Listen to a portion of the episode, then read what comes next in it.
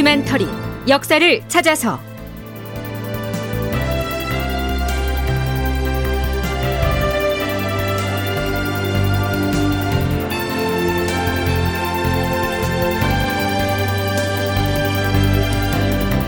제 1088편.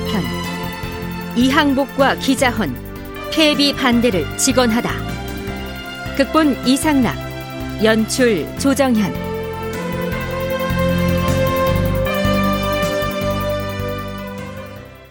여러분 안녕하십니까 역사를 찾아서의 김석환입니다 광해군 9년 11월 말쯤부터 인목 대비를 폐하는 문제를 두고 문무백관과 종실 인사 등 다수의 사람들을 대상으로 수의를 실시합니다. 요즘식으로 말하면 1대1 여론조사를 해서 그 내용을 모두 수합한 것인데요. 실록인 광해군 일기에 따르면 이 수의를 시작한 계기는 이러했습니다. 광해군 9년 11월 25일 폐비를 주장하는 유생들의 상소가 의정부에 내려지자 영의정 기자헌이 먼저 임금에게 차자를 올려서 헌의를 한 다음에 수의할 것을 청하였다. 주상전하, 이 일은 지극히 중대한 사안이어서 처리하기가 매우 어렵사옵니다. 상소한 유생들은 신을 지목하여 책임을 회피한다고 비난하옵니다. 하여 신이 먼저 의견을 올리겠사옵니다. 만약 신의 논의가 허망한 것이라면 귀양을 가거나 형벌을 받게 되더라도 사양하지 않겠사옵니다. 그런데 책임을 회피한 사람은 신 한 사람뿐이 아닐 것이옵니다. 바라옵건대 이항복, 정인홍, 정창현, 한효순 등의 대신들에게도 물어보고 다른 대소신료들의 의견을 널리 수집해서 처리한다면 나라를 위하여 좋은 방책을 건의할 사람이 있을 것이옵니다. 수의하는 것을 윤허하시옵소서. 음, 그리하라. 이리하여 문무백관을 대상으로 각각 수의하게 되었다. 오성부원군 이항복과 좌의정 정인홍도 자신들의 의견을 제출하였다. 자, 이렇게 해서 대대적인 여론조사가 시작되지요. 영의정인 기자헌은 수의가 시작되기 전에 먼저 자신의 견해를 일찌감치 헌의하였다. 즉, 임금에게 아뢰었다라고 했는데요. 과연 1인지하 만인지상의 지위에 있는 영의정 기자헌은 임금에게 어떤 의견을 피력했을까요? 그리고 이미 이덕형과 함께 영창대군을 죽여서는 안 된다는 상소를 올렸다가 이이첨 세력의 집중 공격을 받고서 관직을 떠나 있는 이 이항복은 과연 이번엔 어떤 자세를 취하게 될까요? 또한 대북파의 영소로서 광해군의 절대적인 신임을 받고 있던 좌의정 정인홍은 폐비 문제에 대해선 국왕에게 어떤 조언을 할까요? 자, 이 세 사람의 견해 표명이 궁금하지 않습니까? 지금부터 살펴보기로 하죠.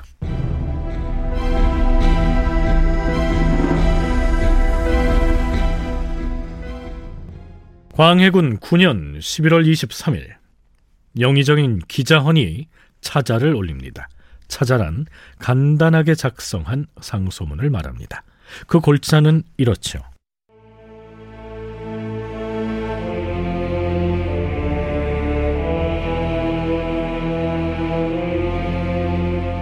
전하, 신은 본래 학식이 없는 데다 제주도 용렬하고 인망도 가벼운 자이온데 어쩌다 인재가 부족한 때를 만나서 의정부의 인원수를 채우게 되었사옵니다. 신이 만약에 지금 갑자기 대비를 내쫓아야 한다고 주장을 한다면 역사에 어떻게 기록되겠사옵니까? 아무개가 대비를 제 마음대로 내쫓았다 이렇게 기록할 것이옵니다. 그렇게 되면 신은 후대에 두고 두고 죄를 얻을 뿐만 아니라 주상전하의 정치에도 수치가 될 것이옵니다. 또한 그리 되면 전하께서는 필시 대비를 제 마음대로 내쫓으려고 한 신에게 무거운 죄를 내리고 용서하지 않을 것이옵니다. 기자혼의 논리가 매우 정교하지요. 자신이 이 시점에서 대비를 내쫓자고 주장한다면 그것은 임금의 정치를 망치게 하는 처사가 되고 역사에도 죄인으로 기록될 것이다. 이렇게 치고 나온 겁니다. 자, 좀 더 들어볼까요? 전하, 개축옥사가 진행되던 시기에 여러 대신들이 글을 올렸었는데 신도 거기에 참여하여 싸웁니다. 그때 신은 상소문에서 부모가 비록 자식을 사랑하지 않더라도 자식을 죽여서는 아니 되는 것이며 피를 나눈 형제지간도 마찬가지이옵니다. 이렇게 말했사옵니다. 그때와 지금의 논의를 뒤바꿔서 다르게 할 수는 없사옵니다. 기자헌이 기축옥사 때 말했던 논리를 이때에 이르러서 뒤집을 수는 없다라고 했는데요. 인목 대비를 폐하자는 주장에 반대한다는 그 주장을 굽히지 않겠다는 겁니다. 기자원은 다음과 같은 말로 상소를 마무리합니다. 전하, 지난 22일 밤부터 다음날 낮에 이르기까지 잇따라 천둥이 치는 변고가 있었사옵니다. 이례적이게도 동짓달의 녹이 띤 우레소리가 이처럼 요란스럽게 오랫동안 천지를 뒤흔들었으니 이는 근래 없던 재앙이옵니다. 서의중이라는 유생이 상소에서 신을 비롯한 대신이 직분을 다하지 못하였기 때문이라고 지적하였사옵니다. 삼가 바라옵건대 전하께서는 우선 어리석은 신을 무거운 죄로 다스림으로써 하늘의 견책에 대답하시옵소서. 다음 날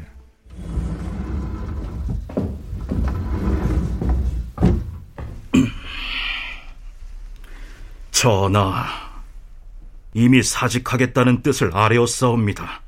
이제 신은 의정부 수상의 직에서 물러나겠사옵니다.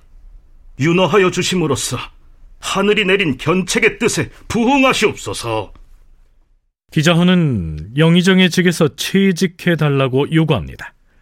광해군의 대답은 이렇습니다. 뭐 겨울에 우레가 치고 병고가 나타난 것이야. 내가 임금 노릇을 제대로 하지 못한 탓이지. 어찌 대신 때문이겠는가. 사직하지 말고 직무를 살피도록 하라. 광해군으로서도 영의정 기자헌에게 뭐라고 반박할 논리를 찾기가 어려웠겠죠. 그 시기에 유생들이 이 기자헌을 표적으로 삼아서 공격을 했던 이유는 무엇이었으며 기자헌이 유생들의 이런 공격을 어떻게 피해 나갔는지 총신대 송웅섭 교수는 이렇게 분석합니다. 기자원과 같은 사람은 일정 정도 이의청과는 또 다른 목소리를 끊임없이 내고 있었던 사람이기 때문에 대표적으로 유생들이 기자원을 찝어서 과격하게 이제 얘기를 했던 것이고요. 뭐 한효순, 정창현 이런 사람들 당시에 핵심 대신들에 있는 사람들을 다 비판을 했던 것은 유생들이 왜 니네들은 적극적으로 나서서 이 문제를 이의청과 같은 방식으로 거론하지 않느냐라고 이제 압박을 한 것이고 그 압박한 내용들을 이제 광군이 이제 받아가지고 이제 대신들한테 확인을 다시 한번 이제 한 것이고, 그러니까 이제 기자원이 이항복, 뭐 정인홍 이런 분들에게도 의견을 구해서 수의하자 이렇게 얘기를 하잖아요. 이건 되게 교묘하게 피해가는 것이기도 하거든요. 자신의 입장은 한번 피력한 바가 있고, 그렇다면 무엇이 옳은지에 대해서 더 넓은 또는 중망을 갖고 있는 사람들한테 확인을 해보자라고 하는 폐모론의 전국에서 기자원은 이렇게 대응했고요.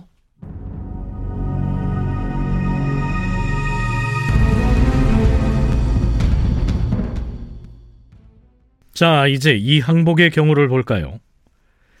오성 이항복이 폐비 문제에 관해서 자신의 의견을 피력한 상소문은 물론 실록인 광해군 일기에 올라 있습니다. 그런데요. 좌의정 등을 지낸 바 있는 이정기의 문집 월사집을 들춰보면요.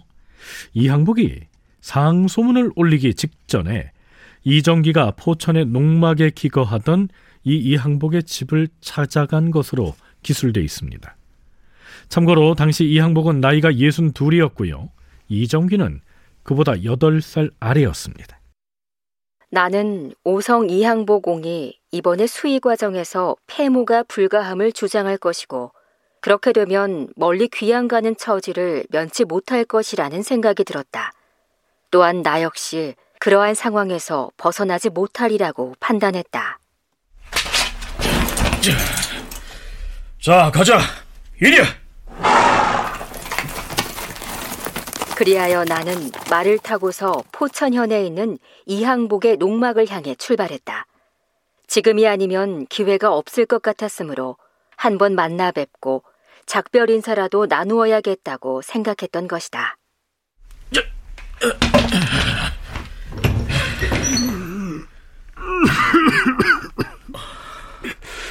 어서 오시게. 이 엄중한 시국에 어쩌자고 이 누추한 곳까지.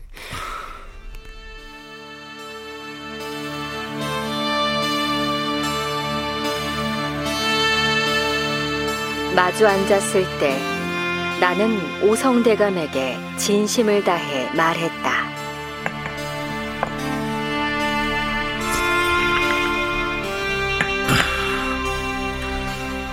대감, 저는 두문불출하면서 병을 핑계대고 있지만 그래도 의정부 판중추부사라는 관직을 지닌 몸이고 또한 도성에 살고 있으니 폐비 문제에 대한 논의가 본격적으로 일어나면 뭐라고 한마디 하지 않을 수가 없습니다. 하지만 오성대감께서는 지금 멀찍이 교회에 물러나 계시기도 하고 조정에 관계된 모든 일에 전혀 참여하지 않고 계시지 않습니까? 그냥 아무 말 말고 조용히 계시면 내가 말하지 않고 가만히 있은들 무슨 문제가 있겠나. 하지만 전 현직 대소신료들 모두가 수의를 하는 국면에 묵묵히 입 다물고 있을 수만은 없는 일이네. 그리고 비록 나나 자네가 각자의 의견을 말한다고 하더라도 자네와 내가 죽음에까지 이르지는 않을 것이네. 임금께서 설마 대신을 벌 주어서 죽이지는 않겠지만, 이제 여기서 서로 헤어지게 되면 어느 곳으로 쫓겨날지 모르니, 우리가 언제쯤 다시 만날 것을 기약이나 할 수 있을지. 오성대감과 나는 눈물을 머금고 두 손을 맞잡았다. 헤어지기 전에 내가 짤막한 율시 한 수를 읊조렸는데 그 내용이 혹시 딴 데로 새나갈까 두려워서 글로 쓰지는 않고 그저 오성대감께 입으로만 읊어 올렸다.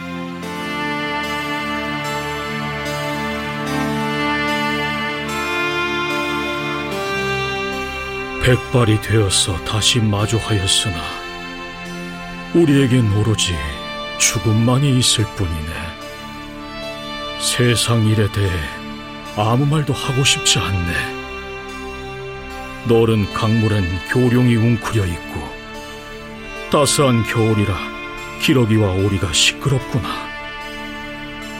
석양 속에 몇 줄기 눈물 흘리며 선조 임금 잠드신 목능 있는 마을에다 말을 세웠네.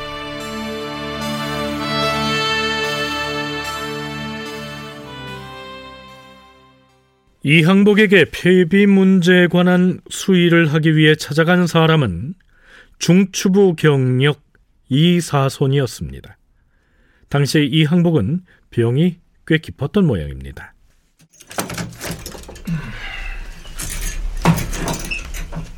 대감, 괜찮으시겠습니까? 어, 아직 붓을 잡을 기력은 남아있네. 날 좀 일으켜 줄 수 있겠는가? 아, 예, 대감.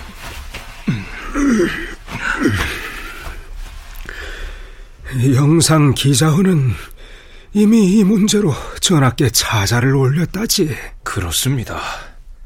영상 대감이 올린 차자는 그 내용이 네.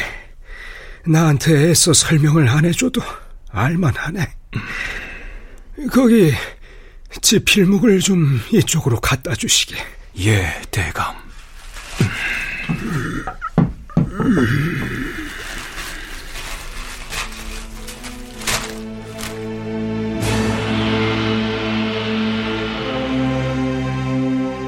주상 전하, 신은 8월 초아흐렛 날에 중풍이 재발하여 몸뚱이는 죽지 않았으나 정신은 이미 탈진된 상태이옵니다. 거의 반년 동안이나 병석에 누워 있사옵니다. 공무에 관련된 일에 대해서는 일일이 대답하여 올리기 어려운 형편이지만 이 문제는 국가의 대사인 만큼 남은 목숨이 아직 끊어지지 않았는데 어찌 감히 병들었다고 핑계대면서 잠자코 있을 수가 있겠사옵니까? 옛 중국의 우나라 순임금은 처지가 매우 불행해 싸웁니다. 성질이 억센 아비와 사나운 어미가 항상 순임금을 죽이고자 하여서 우물을 파괴하고는 위에서 흙을 부어 덮기도 하였고 창고 지붕을 수리하라 시키고는 밑에서 불을 지르는 등 그 위급함이 극도에 달하여 싸웁니다. 그러나 순임금은 울부짖으면서도 자신을 원망할지언정 부모가 잘못했다고 보지 않아 싸웁니다. 설령 아비가 사랑하지 않더라도 자식은 효도하지 않을 수 없는 것이옵니다. 춘추에도 자식이 어미를 원수로 대한다는 대목은 없사옵니다. 지금은 마땅히 임금이 효도로서 나라를 다스려야 온 백성이 감화될 터인데 누가 무엇 때문에 폐비 문제로 논의를 일으켜서 전하를 곤혹스럽게 한다는 말씀이옵니까? 부모에게 효도를 다함으로써 부모가 노여움을 돌려 자식을 사랑하도록 만들었던 우나라 순임금의 덕을 본받아야 하는 것이옵니다. 이것이 바로 어리석은 신의 간절한 소망이옵니다. 폐비 문제에 대한 수의에 응해서 이 항복이 올린 상소는 그 내용이 이러했습니다. 참고로 여기 나오는 순임금은 실제 했던 임금이 아니고 중국의 신화 속에 나오는 군주죠. 어찌됐든 이 항복은 중국의 고사를 들면서 아무리 부모에게 잘못이 있더라도 결국 자식은 효도를 다해야 한다. 이렇게 못 받고 있죠. 폐비 혹은 폐모는 있을 수 없다는 단호한 마음을 내보인 것입니다. 자, 이제 정인홍의 상소 내용을 살펴볼 차례인데요. 그 전에 전주대 오학영 교수의 얘기부터 들어보시죠. 아들은 어미를 원수로 삼아서는 안 된다. 다시 말해서 임목대비를 원수로 삼아서는 안 된다. 그 얘기를 하면서 효가 중요하다. 그 효를 바탕으로 해가지고 나라를 다스려야 된다. 근데 지금 전화가 피모론을 귀를 기울인다는 게 말이 되냐. 이래서 반대를 하는 거거든요. 근데 이제 정인홍 같은 경우에는 명확하게 얘기를 해요. 그 상소문에서. 임목 대비하고 거쳐 따로 하고 대비 전에 따로 모시도록 설치한 관원이나 없애라는 거죠. 그러니까 대비로서 예우하지 말라는 거죠. 한 하늘에 살수 있는 대상이 아니다. 이렇게 생각을 하고 있는 거죠. 그래도 임금의 덕에 허물이 될 수 있으니까 죽이진 말고 서궁에 유폐해서 목숨만 보존하게 해주자.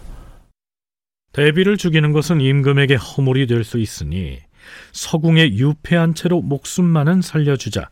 정인웅이 이런 절충안을 내놨다고 하는데요.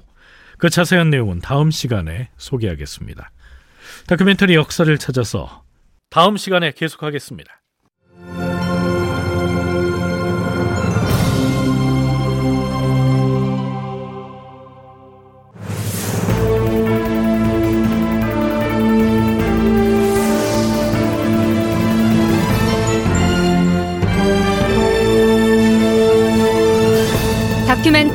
역사를 찾아서 제 1088편 이항복과 기자헌 폐비 반대를 직언하다 이상락극본 조정현 연출로 보내드렸습니다.